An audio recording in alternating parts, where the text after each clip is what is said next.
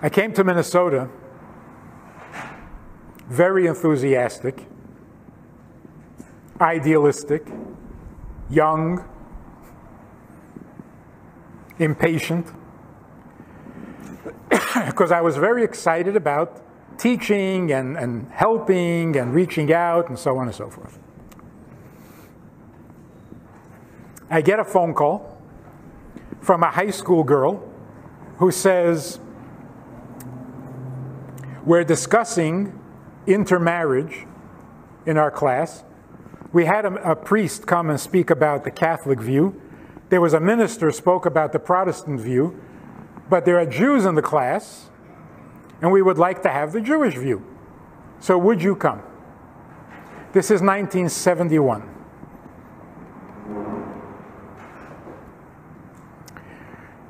This girl never saw me, I never saw her. She looked it up in the phone book, a rabbi, that's it. She wants a rabbi. So, of course, I was very excited. This is my first speaking engagement on a very significant subject. I'm, I'm there, I'm, in, I'm into it. The day comes for the uh, appointment, and I was trying to decide what to wear. Men also have that problem, don't they? I'm going to speak to a high school. So, what am I going to wear? A three piece suit? A tuxedo? Nah. So, I got a leather jacket. And I, I went off to the class. This is in a suburb of Minneapolis, really urban, I mean, rural so rural that in the warm months, two of them, some of the kids come to school on horseback. So we're talking out there. 2,000 students in the school, four of them are Jewish. And two of the four are in this class. Two girls. I walk into the classroom and my heart stops. The priest is there and the minister is there. No, this is not a joke.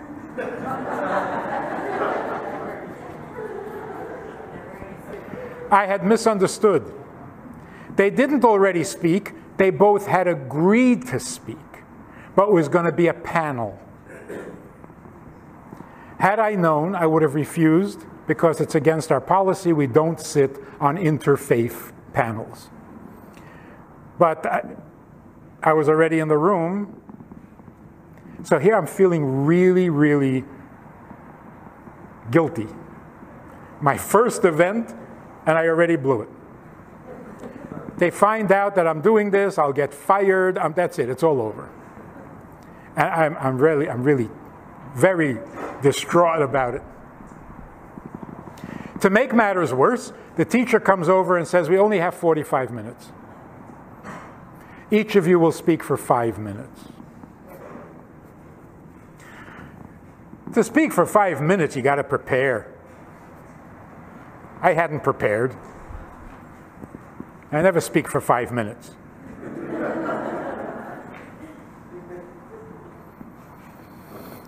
this is getting increasingly disturbing. Now, for some reason, see, I was shocked to see them there because I didn't expect them to be there. They did expect a rabbi, and yet for some reason, when I walked in, they were a little shocked. They never saw a rabbi. Yeah, so this this appearance, the beard with the with that with the leather jacket, with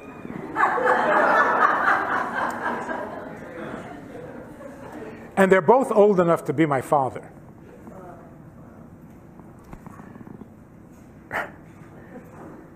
They ask me if I want to speak first. They don't know what to do with me. You want to sit? You want to stand? You want to, what do you want to do? And I said, no, no, no, no, you, you, you go first, because I'm really upset. The priest spoke for about five minutes, and he said, You're not allowed to intermarry. If you intermarry, the church cannot recognize the marriage. But if you do, raise the children Catholic to save their soul. About five minutes. Then the minister spoke. He said, Marriages are difficult. The divorce rate is going up. This is 1970, can you imagine? They were already nervous back then. Um, so it's difficult. The last thing you need to do is add another tension and another, by marrying somebody from a different faith, it's not going to work. About five minutes. Now I have to get up. I stand there in front of the classroom and I'm completely paralyzed. I'm panicked. This is wrong. I don't belong here. This is a disaster.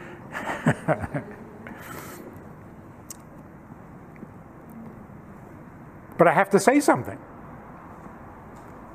So if you've never had the experience, let me tell you what this is like. My brain is numb. I cannot think of a single thing to say.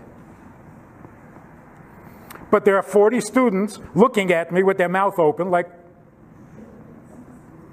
got to say something. So, what happens? This is, this is a lesson in, in uh, human nature. What happens is you have to speak. So, your mouth starts to talk. And your brain is thinking, where are you going?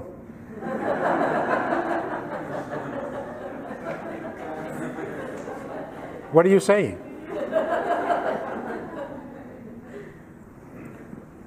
So I said, I don't understand why we're talking about intermarriage. For this is, this is the 70s. Nobody bothers getting married anymore. You live together, you like it, you stay, you don't, you quit. These kids never saw a rabbi before. the look on their faces that's a rabbi? The priest got upset and he interrupts and he says, That's living in sin. You're not allowed to do that. I said, That's what people are doing. So, what's the difference whether it's inter or not inter? There's no marriage. No more marriage. Cover story Time magazine said, Marriage is passe. It was the 70s. These very polite kids respectfully try to convince me that you have to get married. One boy says, I can't remember all of them, but one boy says, human beings are not meant to live alone. You need companionship. I said, fine. One companionship, two companionship, all you want. But why marriage?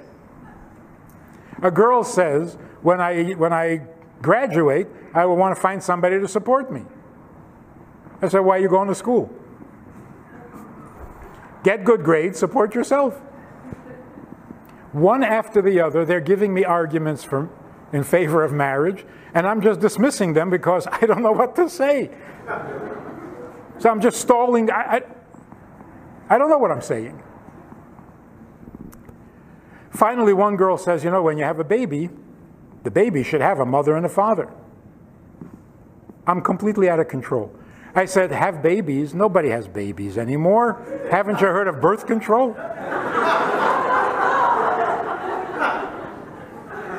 the priest got upset. and he interrupts. And he says, that's unnatural, it's forbidden, and so on. 25 minutes later,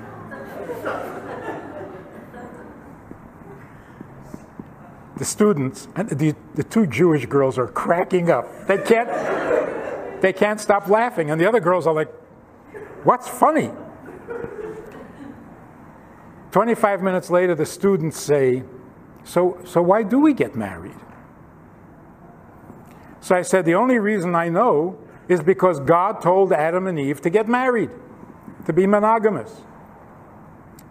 And since then, with very few exceptions, all over the world, people get married because it's the way we heard it should be, so we marry.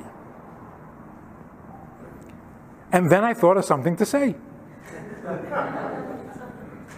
I'm slow, but I get there. I said, that's why you should not intermarry. Because the whole reason for marrying is to live the way God wants. So don't marry somebody he doesn't want. Either do it or don't do it.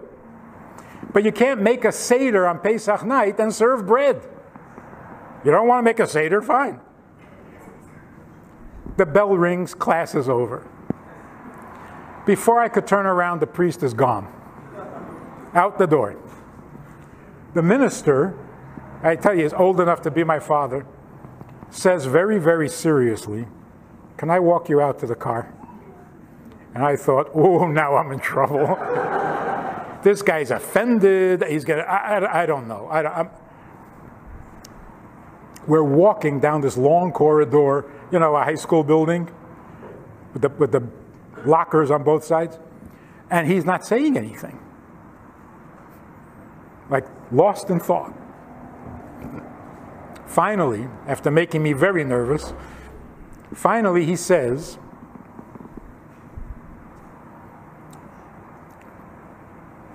What, what you were saying there in the classroom, is that from the Old Testament?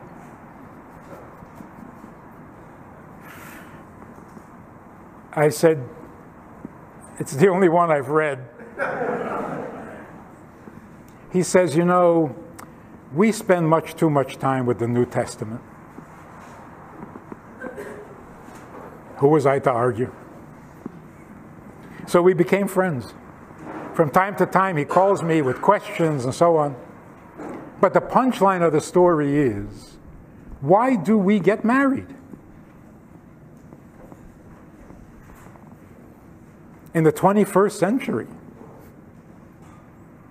only because it's a divine idea. It's not a human invention. It's not even a good idea. I see you know what I mean. it's not a good idea. It's a ridiculous idea.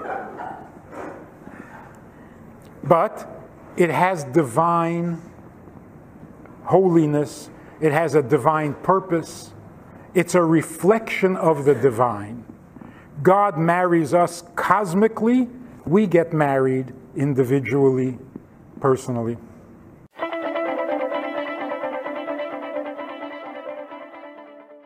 Partner with Rabbi Friedman. Visit itsgoodtoknow.org forward slash support.